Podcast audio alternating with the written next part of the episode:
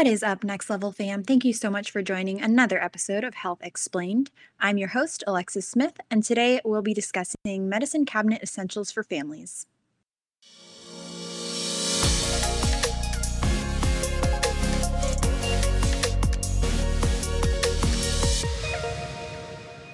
I'm with Next Level Urgent Care Associate Medical Director, Dr. Kimberly Shu, today to talk about how to stock a medicine cabinet for families with children.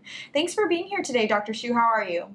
Hi, good. Thank you so much for having me. I'm very excited to be here. Absolutely. I was really excited to chat with you today because we're sort of in the middle of spring now, which is crazy to me. And I feel like this is kind of an important spring cleaning task. Yeah, definitely. So I wanted to start with, why is it so important to keep a stocked medicine cabinet? So I think preparation, for sure, it's always a great idea to be prepared. A well-stocked medicine cabinet will prepare you and your family for most illnesses and injuries that come along. You don't want to be caught off guard and have to run to the pharmacy in the middle of the night when you or a family member develop symptoms or start feeling miserable.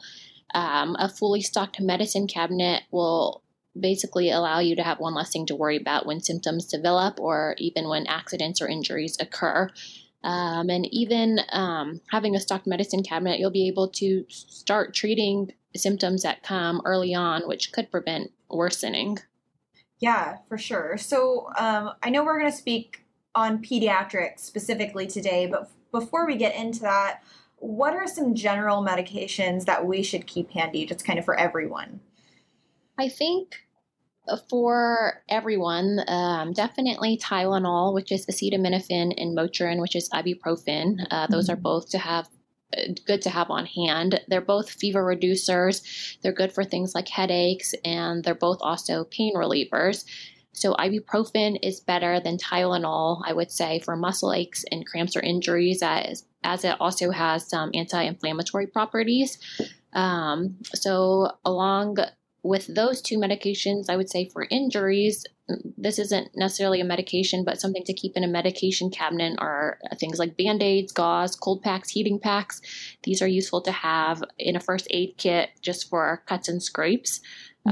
Because they're things that can be used immediately after injuries happen. And then a good antibiotic ointment, I think, is important to keep in your medicine cabinet. Bacitracin, or a combo product like Neosporin, which is a combo of Bacitracin, Neomycin, and Polymyxin. And then finally, there are things like cough medications, allergy medications, and maybe a decongestant to have on hand. I don't think these are as important as the basics of just Tylenol and Motrin, but good to have regardless. Yeah, for sure. Especially if you're like me, I'm like suffering from allergies in this crazy allergy season. I always have an Allegra on hand. Yeah, totally. So how will medicine cabinets stocked for kids then look different? What are some illnesses, I guess, specific to kids that we should be worried about? Yeah, so with kids, it's important to discuss some general information about over-the-counter medications first. So all over-the-counter medications have labels that give us important information about the medicine. It says what it's for and how to use it, what's in it, what to watch out for. So we can look on the box or the bottle where it says drug facts. So in children, dosing is based off weight or age, which is important to remember. A lot of times it'll be in kilograms, which is different, obviously, from your child's weight in pounds. So if you don't know your child's weight, it's definitely good to go by the age guidelines. So some over-the-counter medications or drugstore supplies I specifically recommend for children under the age of 2. So the same thing for pain relief or fever, Tylenol or Motrin. So children's acetaminophen and children's ibuprofen can be used for multiple circumstances. If your child is teething, experiencing discomfort after vaccines, or even just with a cold, Tylenol can be given over 2 months of age or younger if you clear it with your child's pediatrician. And then children's Motrin can be given over 6 months of age as needed. There's infant Tylenol, so that's the same dosing as children's Tylenol. And then there's infant Motrin, which is more concentrated than children's Motrin. So just make sure to keep that in mind for dosing purposes. And these medications are also weight-based, and they usually come with a syringe to help dose. And then I think just along those lines, having a digital thermometer is necessary for your child. There's thermometers that are multi-purpose, so under the arm, rectal, or under the tongue. Gotcha.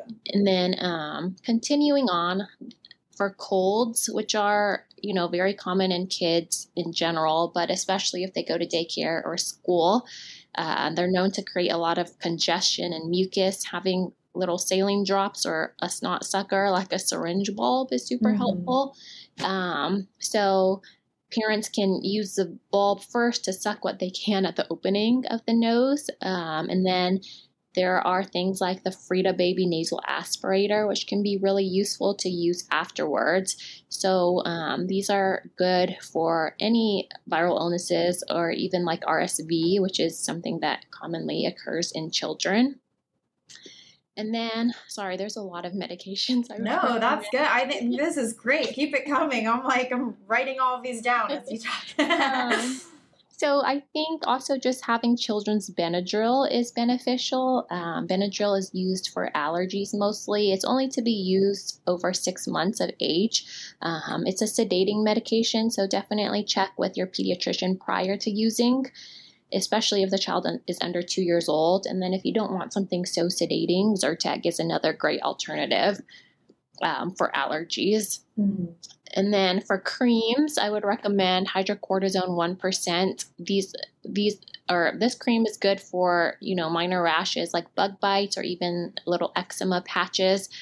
Other creams, there's a baby version of chest rub for cough and colds. Aquaphor healing ointment or plain Vaseline is good for minor cuts and abrasions. And then obviously for babies, you want to have a diaper cream on hand. So that's like Desitin, Burt's Bees, or Aquaphor. We want to have them on hand so that, we can be prepared at the first sign of a diaper rash. And then finally, other random things I think it's important to keep are, Pedialyte if your child develops a stomach virus and not tolerating any fluids. Cold packs, again, for any bumps and bruises. Yeah.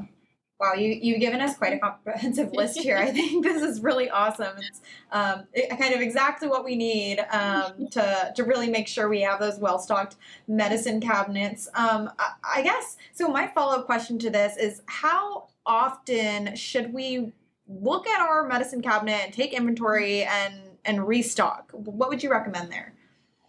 Yeah, I think it's a good idea to look at your medicine cabinet once every, 2 to 3 months or so to make sure you have all the essentials and to update the medications that are running low. Most of the medications I mentioned for children and for adults aren't something that, we need to use every day. So just kind of occasionally peeking in to make sure you have enough for the next illness or injury is really all that is necessary in terms of restocking. Yeah. And what about cleaning out medicine cabinets? How often should we expect that these medications may expire? So cleaning out medicine cabinets, I think, should happen at least once a year. To do this, we check expiration dates. So common medications like Tylenol or Motrin have expiration dates that are 4 to 5 years from opening, so they definitely can last a long time. But all medications have a shelf life, which can be shortened if the product is improperly stored. So it's important to throw away any medications that have an expired date or expired use date that you can no longer use, or maybe that aren't even in the original containers. Things like heat and moisture can cause medications to become less effective. Mm-hmm. Do you have some advice on how to ensure that our medicine cabinet is kid safe? 200,000 children visit the emergency room every year due to adverse drug events, And many, if not most, of these adverse drug events are due to improperly stored medication. So it's definitely critical to keep our medicine cabinet child safe. So they do have some recommendations. So first, the medication must not only be kept out of reach, it should also be out of sight. So the CDC actually has a medication safety campaign. It's called Up and Away, which basically describes how the medication should be stored. So up in a cabinet off the ground, and then away, which is basically out of sight. So if you want to learn more, you can go to the CDC's website to read more about this campaign.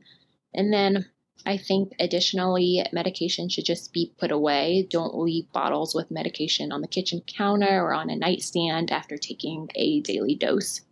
Right. Well, thank you so much for all of this great advice. I think you've given us a lot of great stuff to think about while we go about our spring cleaning this season. Is there anything else you'd like to add before we wrap up our discussion for today? I would just say, as a disclaimer, I think that parents should call their child's doctor if they're ever unsure if something needs an over-the-counter medication. You know, over-the-counter medications are helpful in so many instances, but I would recommend parents to not jump straight into giving their child medications right away as the first solution to a symptom. For example, you know, for colds, you can try offering more fluids. You can give honey for children over 1. You can use humidifiers, etc. I think in general, medications are there for you if you need them, but not always 100% necessary. Got it. Well, thank you so much for that great advice. I really appreciate you chatting with me today on Health Explained. And Dr. Shu, I'm looking forward to having you back in the future. Thank you so much.